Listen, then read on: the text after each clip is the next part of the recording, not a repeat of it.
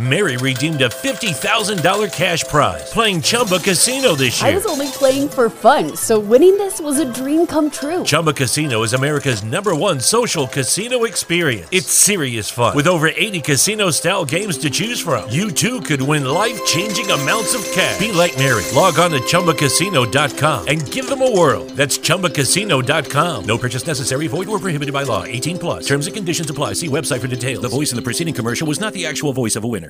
Hello and welcome to This is Civity Radio Show. My name is Gina Baleria, and I am here today with Paul VanDeCarr. Paul is co-founder of Working Narratives and their managing director.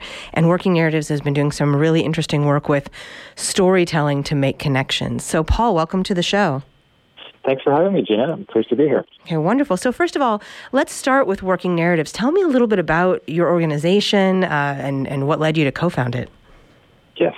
Uh, Working Narratives is now five years old. Uh, our mission is to uh, work with grassroots organizations and nonprofits and artists and funders and others uh, to tell great stories that inspire and enliven our democracy.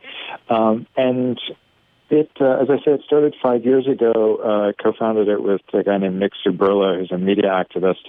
Um, and the the reason we got going, our sort of signature project uh, from the start, uh, it was called Nation Inside, and the idea was to uh, gather stories of people who had been affected by the criminal justice system in the United States, um, uh, on the notion that uh, that hadn't been done adequately at Yeah. that point. Um, I mean, in the news uh, or in popular culture and film and so forth, uh, a lot of what we hear is uh, not informed by reality. you know, Yeah. um, it's the the voices of people uh, in prison or who've been in prison or the family members of people who've been in prison uh, are just not heard that widely. And so we felt that uh, their voices and their stories had to inform public policy on prisons and jails uh, and the whole criminal justice system. Um, so the uh, the thinking there was that uh, we would create uh, sort of an infrastructure for the movement on a criminal justice system to gather so th- those stories uh, and to to share them and to uh, link them to public policy uh, efforts, uh, and that we would also do other projects with other movements uh, along the same lines. Wonderful. And so you were starting, I mean, you'd probably done some other work in your life, but this was really an opportunity to sort of give voice to the voiceless or connect those voices with people who hadn't yet heard them. Yes, exactly, and and to make policy change, uh, which is a, a critical element of this. Uh, we don't. I mean, I think it's it's great if people uh, who haven't heard these voices now hear them, uh, and that might make some change. But we really wanted to uh, link it to uh, an actual change in policy. Got it. Okay, that sounds great. And tell me, uh, do you find that you've been able to move policy based on some of the work you've done with working narratives? Yeah, um, I think uh, in we've had some uh, victories both on the national level and local level and state level. Uh, Working Narratives was uh, one of three organizations, uh, along with the Center for Media Justice um, and uh, Center for Human Rights Defense, uh, that um, got the uh, Federal Communications Commission to cap and slash the rates of phone calls from prisons. Uh, it, it costs an extraordinary amount to, to call from prisons. Maybe you see on Orange is the New Black or other shows, uh, people in a bank of phones uh, calling their loved ones. Um, that is ridiculously, or was ridiculously expensive. Now it's just somewhat expensive um, to do. It's sometimes uh, the rates of calling from prison were more than calling from a Hilton hotel. You know, it could have been uh, ten, fifteen dollars for just a ten or fifteen minute call. Um, and Wow. these are, uh, you know, families of people who uh, normally do not have the, the resources. They're poor people. Uh, so um, to have to spend that much money just to keep in touch with loved ones uh, is uh, it's a drain on their resources. Um, and so sometimes it's a choice between staying in touch with a loved one or eating well or uh, what have you.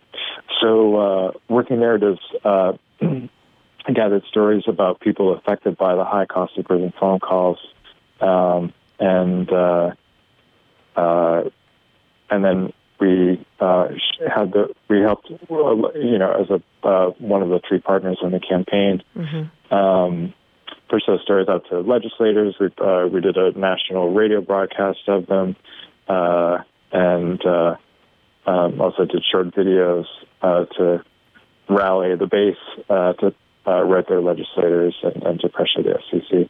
So the FCC did uh, regulate the cost of prison phone calls across state lines, uh, and now the battle is uh, on getting that same rule for uh, phone calls within a state. Wow. Well, so, so I, I, have two. I have two questions. So, one, I want one. You brought up "Orange is the New Black," and you guys uh-huh. are trying to move policy, and you're telling stories, and you're util- utilizing media. And then there's this sort of pop culture phenomenon in the show of "Orange is the New Black."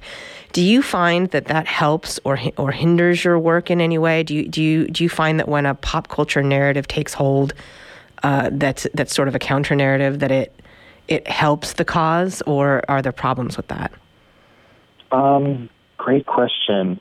Uh, I mean, I think Orange is the New Black is a pretty well informed show politically. Uh, Piper Kerman, who wrote the book Orange is the New Black, that the series is based on, um, is a very uh, smart advocate for criminal justice reform um, and for the rights of uh, incarcerated people.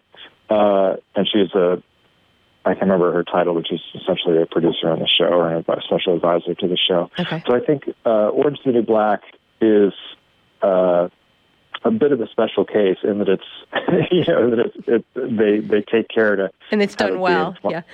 Yeah, it's done well. I mean, that's not to say that there aren't uh, unrealistic things in the show, or um, but uh, but I think.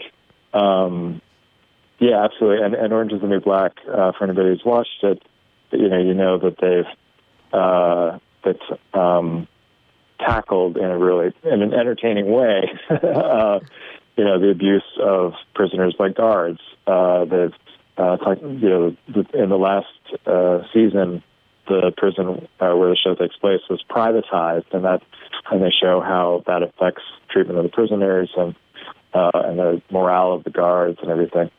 Uh, it talks about uh, uh, solitary confinement and so forth.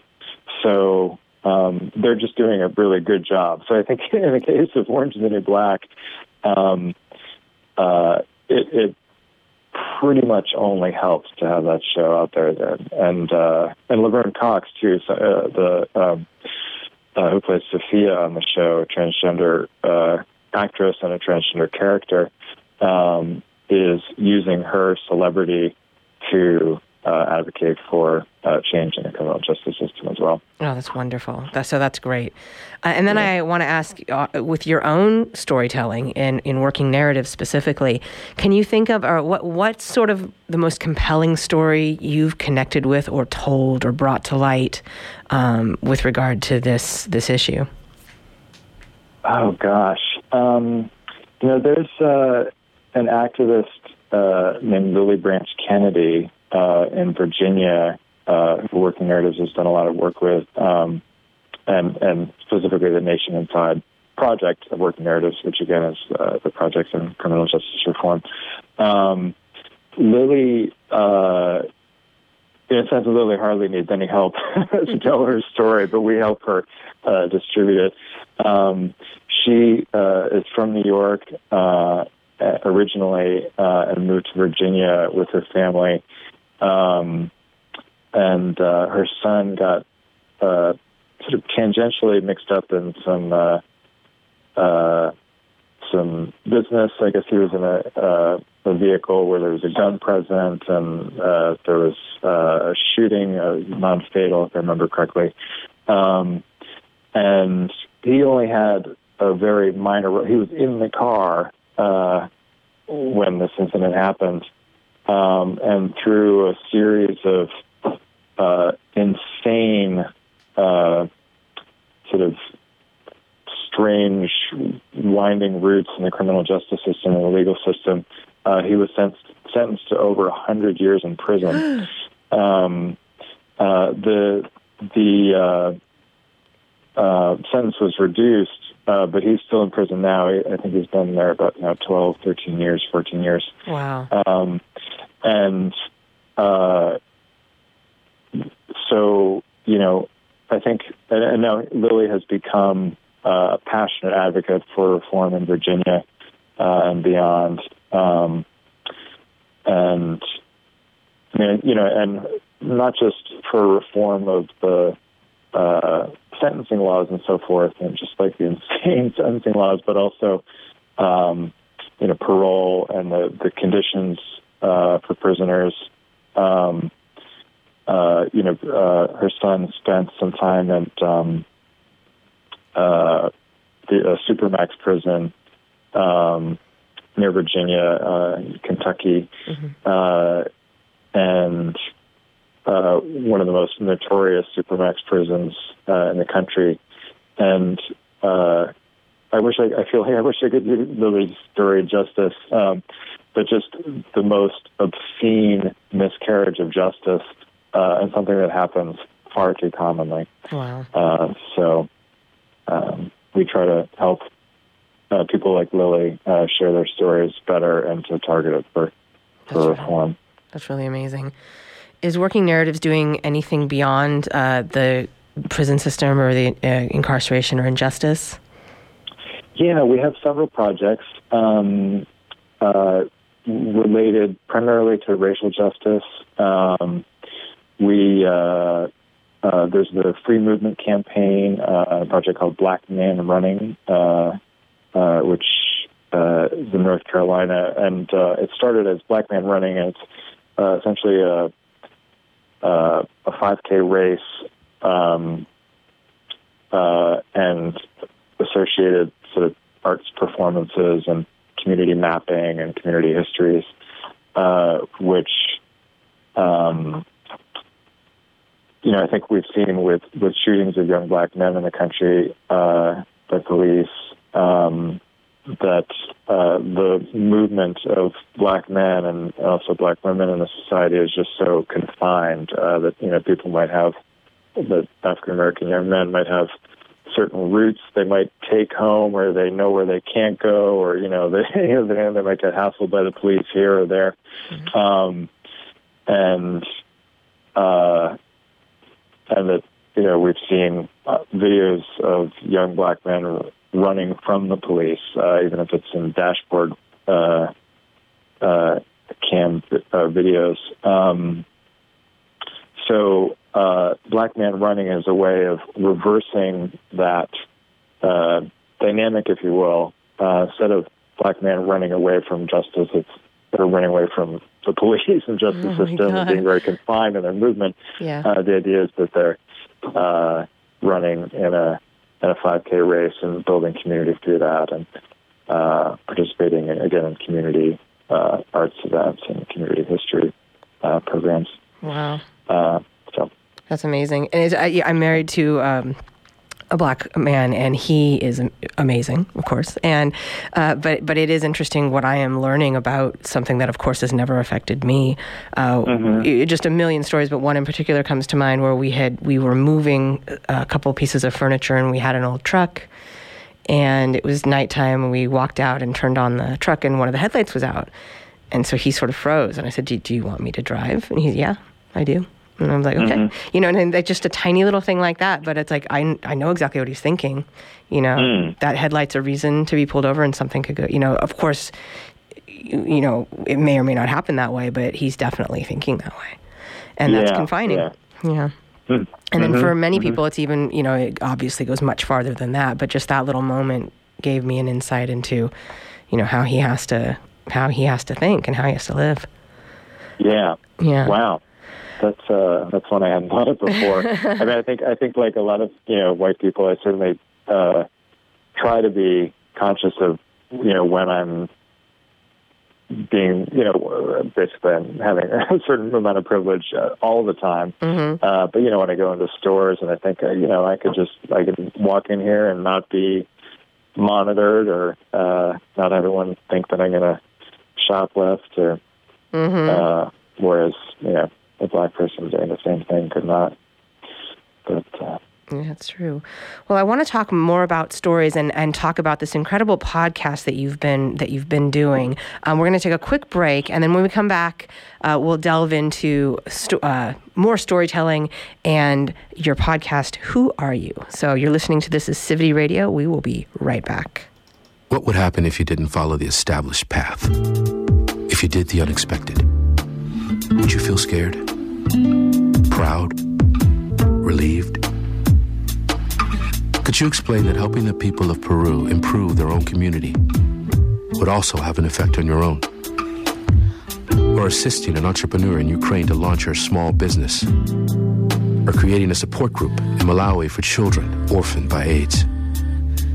What if you were established Hi, this is Olivia Fox. And you know, on the internet, there are tons of special networking websites, but one stands apart for a very special reason. This one saves lives. It's matchingdonors.com. Matchingdonors.com links organ donors with people in need of kidney and other transplants. Did you know in the U.S., 19 people die each day waiting for an organ transplant, and most of them for kidneys? If you've ever considered becoming a living organ donor, or if you're someone in need of an organ transplant, please visit matchingdonors.com, home of the greatest gift of all the gift of life, matchingdonors.com. Welcome back to This is Civity Radio Show.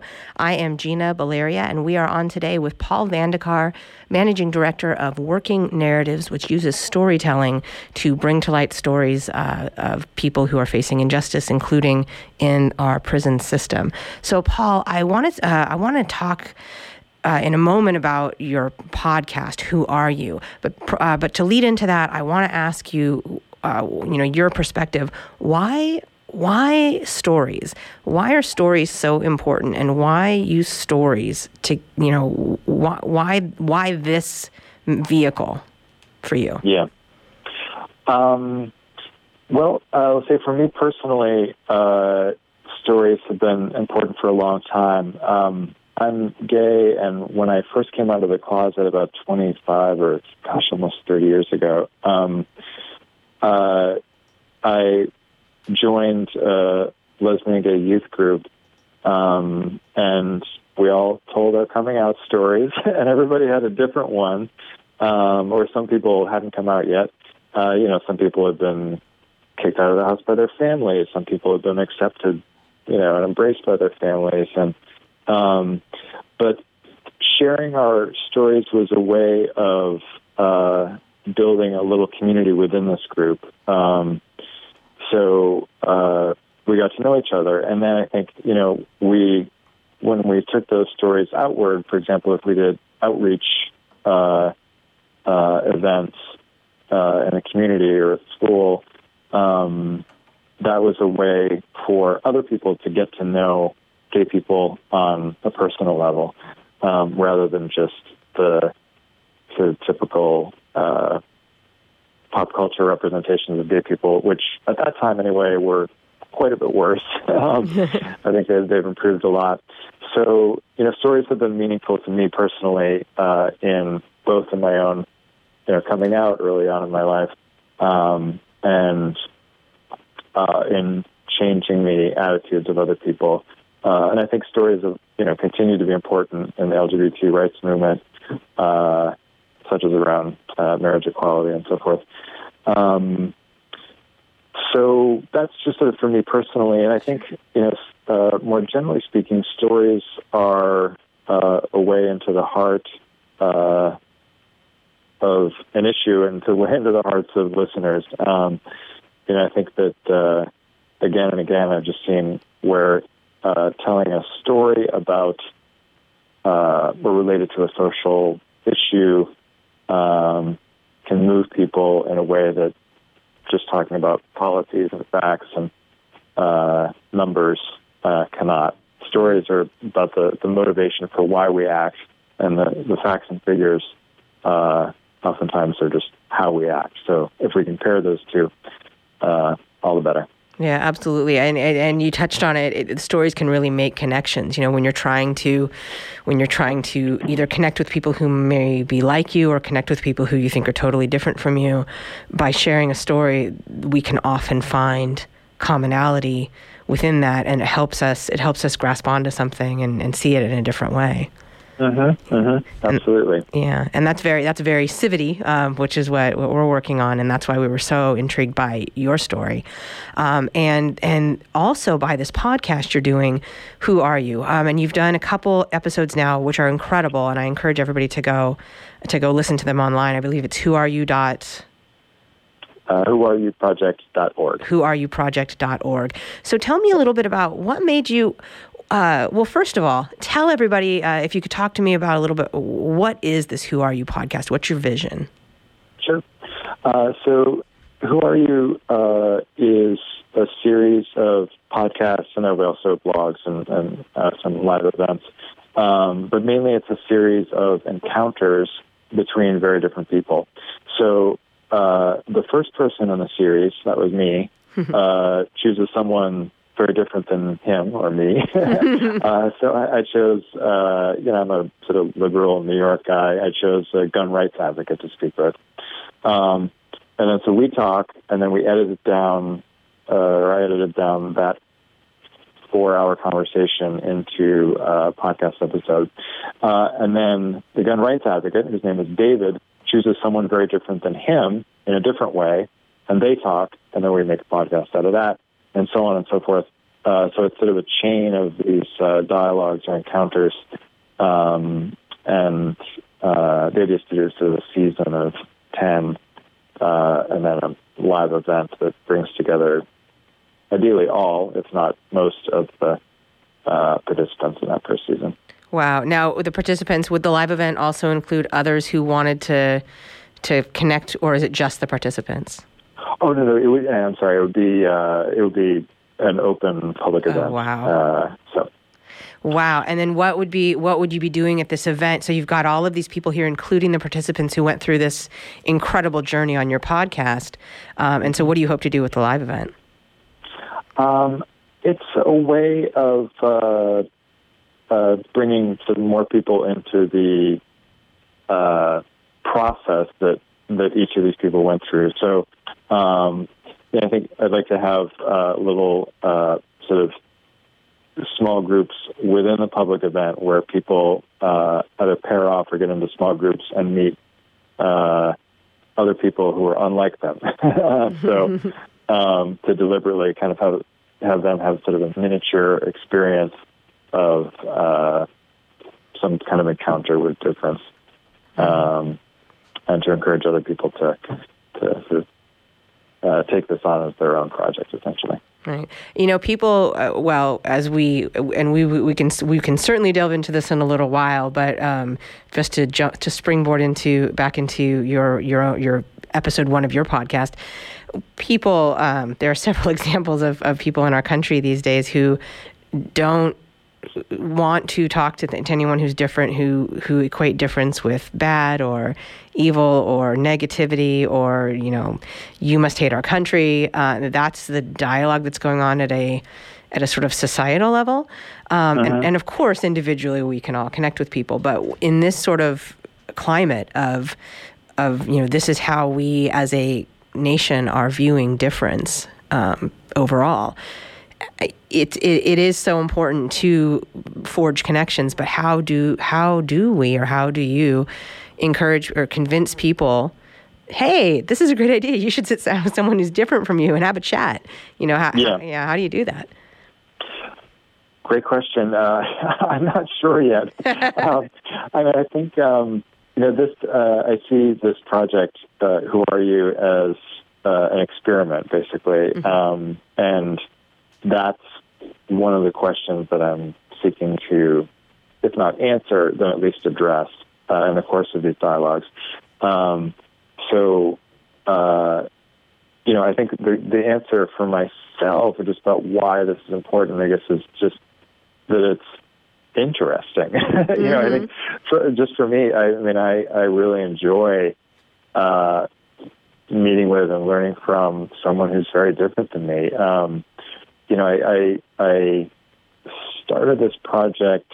Uh, I mean, really, I started going on it last year, um, uh, and there was uh, a man I met who had spent you know, almost ten years in solitary confinement, um, and uh, you know, it just kind of blew my mind. Like, what is that like? Uh, I mean, he was just such a gentle man, and now uh, an advocate uh, for uh, ending solitary confinement. Um, and so, I think you know the the the title "Who Are You?" Uh, for me, the conversations uh, break down a little bit into um, two kinds. There's the "Who are you?" like oh my God, how could you possibly think, you know, what you think? who are you? Yeah. yeah, who are you? Who the heck are you? And then there's, uh, and then on the other hand, there's, who are you? Like, I really want to know what your experience is. Like, what's it like to be you, Mm-hmm. essentially? Um, so there's a bit of that. I mean, I think there's a bit of that in, in any kind of encounter across differences, like, what on earth that like? And, oh my God, you know, what are you thinking? Yes. Um, so uh, I'm sorry. I feel like I've, I've gone off the track of your question a little bit. Not but, at all. um, Not at all. okay. um, uh, so you know, I think it's just uh, for me again. For me personally, it's just interesting um, Yeah. to to learn about people who are different. Yeah. uh, And so, Um, so on that note, you um, you decided to bring in uh, the farthest from a New York liberal you could find, which was a conservative gun rights advocate, um, and sat down and had a conversation with him, and and um, and it was really it was an incredible thing. So tell me why why him or why that person for yeah. you? Um, well, actually, my first choice uh, was a prepper. Uh, in other words, someone who's preparing for either the collapse of government or Ooh. government takeover. Um, yeah, and there's actually a whole reality TV show. It's not a reality TV show. I'm sorry. It's more like a it's a, a series of sort of uh, about preppers. Um, and uh, so I imagine somebody who was maybe not stockpiling guns, but you know at least was was kind of maybe upstate New York or somewhere in a rural area, um, and uh, you know who just thought that the government was the biggest problem we had. Yeah. Um, and you know, whereas I believe that, uh, you know, I think the government is bad for some people, absolutely, but I hardly think that it's the worst problem for, let's say, low-income white people. Um, uh, you know, um, I mean, I think we could say that, you know, just again looking at the criminal justice system, uh, you know, it's clearly biased against African Americans, and you know, from start to finish. Uh, so I guess I was just baffled by how anybody, uh, you know, white men, even if they're low income, you know, uh, camping out in the woods, thinking that the government's going to take over. How on earth can you believe that the government is the problem? um, and uh, so that was my original uh, desire was to speak with a prepper. That would have Um, been incredible, by the way. I would have Yeah. loved, yeah. Absolutely. Now that said, I um, the producer on the project, Allison Byrne, who's just a fabulously talented producer, um, and I we could not find a prepper for me to speak with. Uh, at least not in the New York City area, um, because we're sort of confined by budget and geography. So we wanted to find someone close to New York, where I live. Um, and I think that's partly uh, the nature of the beast. The preppers don't want to be known.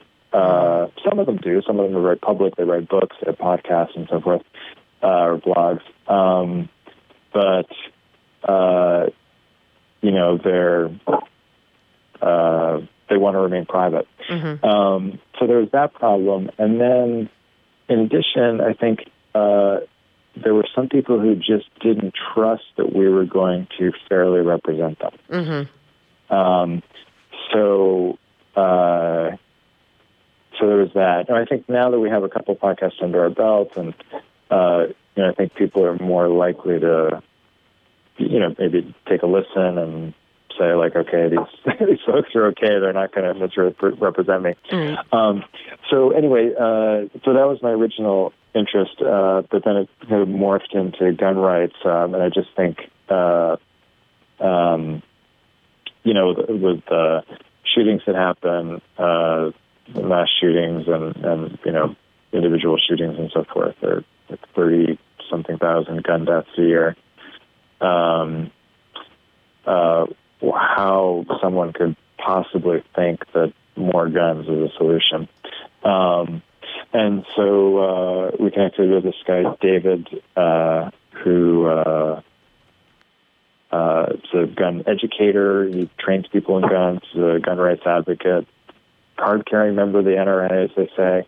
Um, and he considers himself a libertarian rather than conservative, but uh, certainly at some point uh, he's aligned with uh, with you know the mm-hmm. gun rights folks. Mm-hmm. And so that's how we arrived. That's amazing. And so, what? Uh, now there were some moments in that podcast that were pretty incredible. Um, I remember uh, when he was explaining to you, uh, you know, what, why guns that you know the that he felt that they would keep his family safe, and and he described sort of. Um,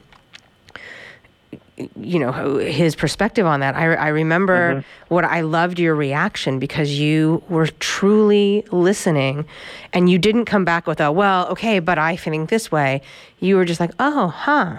And and I remember that was a really powerful moment in the podcast for me because um, I knew you were listening, and I and I and I knew that, that was something that or it sounded as if that was something that you hadn't considered before.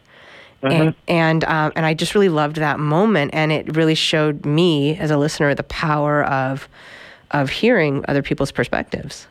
Mm-hmm, mm-hmm. Yeah, it. Um, I was changed in ways that I was surprised to find. Yeah. um, I mean, I'm not going to go buy a gun now, or you know, join the NRA or anything. But um, but I think, um, yeah, I. Uh, a few things changed for me and that, that surprised me, I suppose. Um, one was that, I mean, I think David uh, is a very reasonable, rational guy. So if I had had a prepper or some kind of gun nut, you know, yeah. um, uh, just screaming and yelling, screaming and yelling, um, I would have probably just had my views reinforced. Um, uh, but yeah, I think um, you know David. Uh, he's got a wife and young kid, and um, you know, he of course loves very much, and and for him, uh, guns are about yeah protecting them and and uh, and protecting himself if necessary, and protecting others. Um, so uh, you know, I think just his sincerity and his genuineness in that mm-hmm. uh, surprised me in a way. Um, uh, so you know that doesn't necessarily, and you know there are certain things he said about uh, gun rights and policy and so forth that that that turned me. Um, now since then, uh, that dialogue actually that was already months ago. Um, uh, I've you know, read other things where I think, well, you know, maybe David's not right about that. you know, so I've, I've it, it, he might say that I've slid back a little bit, but, um, but yeah, but, uh, but no, I was, I was generally interested to learn about him, and yeah, I think the, uh, I tried to listen well. So yeah, do you have an ongoing dialogue with him now, where you can send him stuff and be like, "Hey, I just have a question. You said this, but I saw this." Like, can you do that? Yeah, yeah, absolutely. We're uh, in touch by email and phone sometimes. Nice. Um, and uh, you know, of course, he participated in the second right. dialogue. Right. Um, so yeah, and I think, um, and he's just he's uh, just such a uh, again sort of a rational guy. There's another word I'm looking for that I'm missing, but that you know he just sort of goes through things point by point. Yeah. Um, and again, that doesn't mean we totally agree, but just that I can appreciate that uh, you know, yeah, he's, he's not in that case. Yeah, yeah, and sometimes sitting down, yeah, that's good, and and sometimes sitting down with um, what is it? A, a, an almost not a non-partial, an unpartial party. I, this is it's a slightly tangential, but my dad is uh, very different politically from me, and um, we've always been able to talk. eh, But you know, you can imagine in this current political climate, it's much more difficult. Um, and he'll always, whenever we do talk, he'll always go to the most extreme, you know, about guns or whatever. And I was, I was floored the other day. We were having dinner, and my husband was at the table, and we started talking about guns. And my dad comes out with this perfectly reasonable position about, you know, regulation and um, making sure people who don't have guns. And I, I was like, wait, why can't you say that to me? But he's, you know, it's, it's, it's just not possible. You know, we've gone down, that, we've gone down that road to where he's not going to give an inch. And, um, and so I was so thankful that my husband was, was at the table because all of a sudden he's hearing this amazing. I'm like, we could have a great conversation based on that. I don't get it. Um, but um, so I loved your podcast, and I love that the two of you were willing to sit down together. I really want to have a conversation about the second podcast because it also blew me away. I'd like to take a, a quick break again, and then we come back. We'll talk more about the podcast between um, our libertarian gun rights advocate and a transgender woman. So we will be right back here on This Is Civility Radio Show. Yo, that's him right up there. Stop the car right here.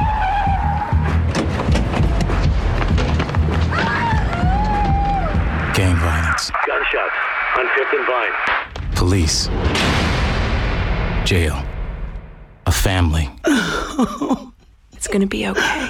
a brother alone, Hey, little man, come here. What you got in your bag? a sister afraid, a father worried, Son, are you okay? a child without, a mother counting the days till her boy is home. I just hope my baby's safe. These are the sounds of gang violence. From the day you're sentenced, your family starts facing the true hard time with you. Something to think about before you commit a gun crime. Gun crimes hit home. This message brought to you by Project Safe Neighborhoods and the Ad Council. Welcome back to This is Civility Radio Show. We are here today with Paul VanDeCarr of Working Narratives. He's the managing director, and he's also been doing a podcast called Who Are You? Not Who Are You, but Who Are You? And um, we were just talking about his first podcast, and then for the second podcast, uh, the man who agreed to be with you, Paul, on the first one, he then chose his own quote, other, or someone that he you know would like to know more about and doesn't quite uh, understand the perspective of. And his choice was a transgender woman. I want to talk a little bit about that podcast as well. First did he share his uh, with you his uh, impetus behind that? He mentioned it a little bit on the podcast but when he was uh, when he was making his choice with you did he share his reasoning? He did. Um, he describes himself uh, in the podcast as just kind of your basic straight guy, and uh, you know, he said that you know it's not that he's never had any, uh, never met a transgender person or a gay person or anything like that. Um, so it's not totally foreign to him, but uh, he just didn't uh, like he couldn't imagine wanting to change his gender. I mean, that it was something so fundamental to him uh, that he couldn't imagine doing that. Uh, so I guess that's the that's the short version of why he uh, chose that. And I was fascinated by his description of himself, your typical straight guy. As, uh, and I, my first thought was as if there's a typical straight guy, but then of course, Right. you know, we know what he means. But um, Uh-huh. and and so, but he he too, you know, again, you describe him as a very rational individual, but he too was very open to um, listening and really hearing the story of this person uh, in front of him as this person explained her perspective, um, Yeah. which was first of all wonderfully refreshing.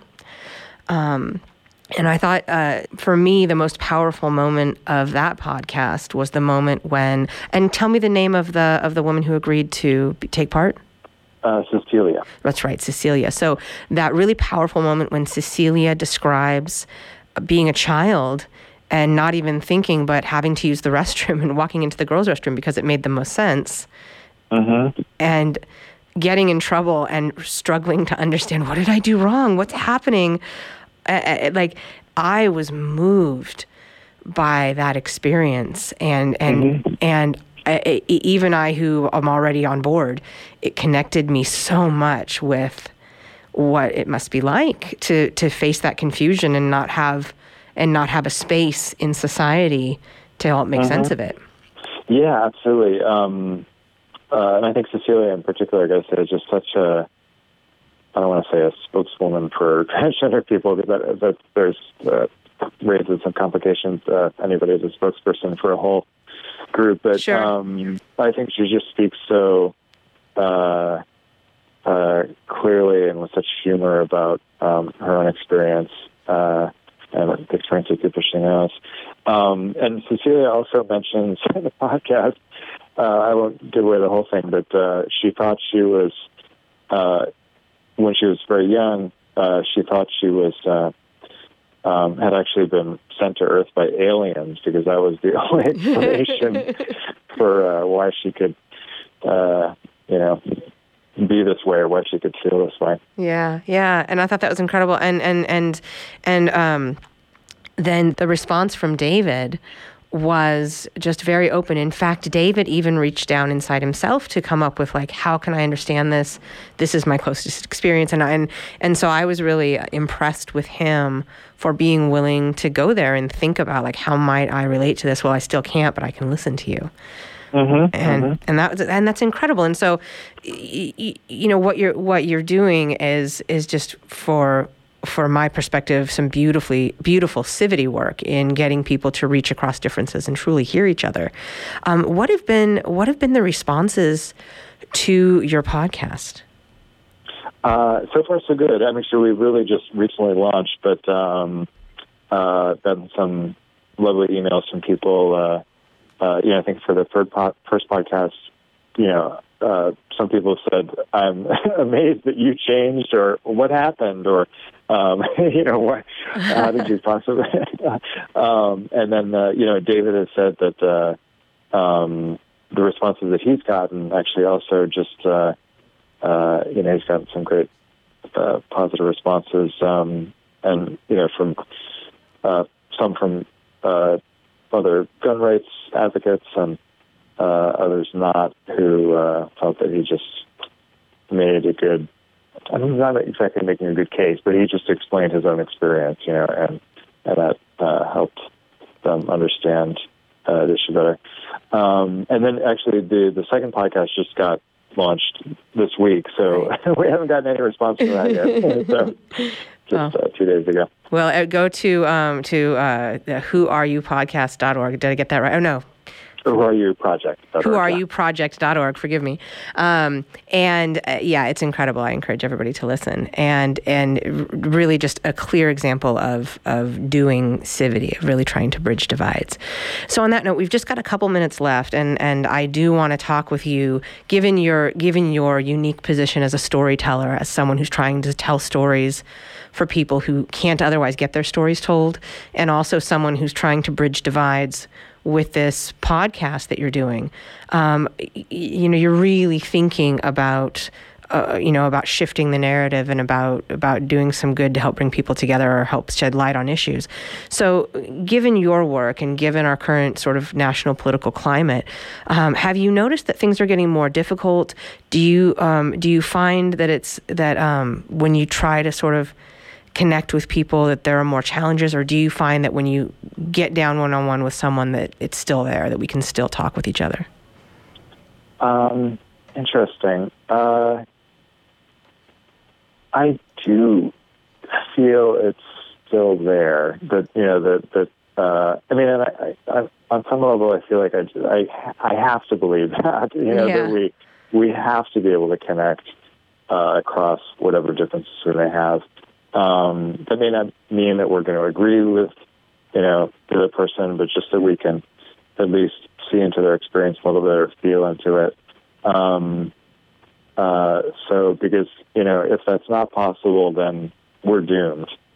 so, yeah, um, you know, I think it's uh, it's uh, sort of a, a constant struggle, if you will, uh, to try to uh, reach across some of these divides. Um, some of them won't be bridged, um, and yeah. that's just that. And I think you know too that there's just the question of raw political power. You know, some people want what they have and they want more of it. um, and you know, no amount of dialogue is going to change that. Um, but uh, in the areas where dialogue can uh, play a role, then uh, then I hope we can uh, do that. Yeah, and and when you bring up the whole idea of political power and I've got mine and campaign finance reform, and we could go on and on. It, it, you're right. I mean, I think I think in in our current position, it's difficult for dialogue to heal that. But perhaps the hope is that if we can get enough dialogue going, that we can do what our nation was set up to do, and and the people can pressure, you know, the powers that be to to be moved you know even you know and and and i mean pie in the sky idealism here but but i you know i wonder if enough of this dialogue or enough of this connection and bridging divides can eventually push up and push through some of that sort of political um, chokehold. Yeah absolutely. I think so. I mean i think that uh, dialogue and storytelling within a movement is a way to strengthen that movement um, and to build political power mm-hmm. for change so Mm-hmm. Well, Paul, I want to, th- yeah, I want to thank you so very much for being here. It's been an amazing conversation. We've been talking with Paul VanDeCarr, managing director and co-founder of Working Narratives, also uh, host of a podcast called Who Are You, and that's also tied to a blog and an event and and a whole uh, host of things helping to bridge divides. You can find out about that, more about that at WhoAreYouProject.org. Paul, thank you very much for being with us on this Acidity Radio Show today. All right, and thank you, Gina. Thank you. This is Gina Baleria, and we will talk to you next week. Have a great day. Lucky Land Casino asking people what's the weirdest place you've gotten lucky? Lucky? In line at the deli, I guess? Aha, in my dentist's office. More than once, actually. Do I have to say? Yes, you do. In the car before my kids' PTA meeting. Really? Yes. Excuse me, what's the weirdest place you've gotten lucky? I never win and tell. Well, there you have it. You can get lucky anywhere playing at LuckyLandSlots.com. Play for free right now. Are you feeling lucky? No purchase necessary. Void where prohibited by law. 18 plus. Terms and conditions apply. See website for details.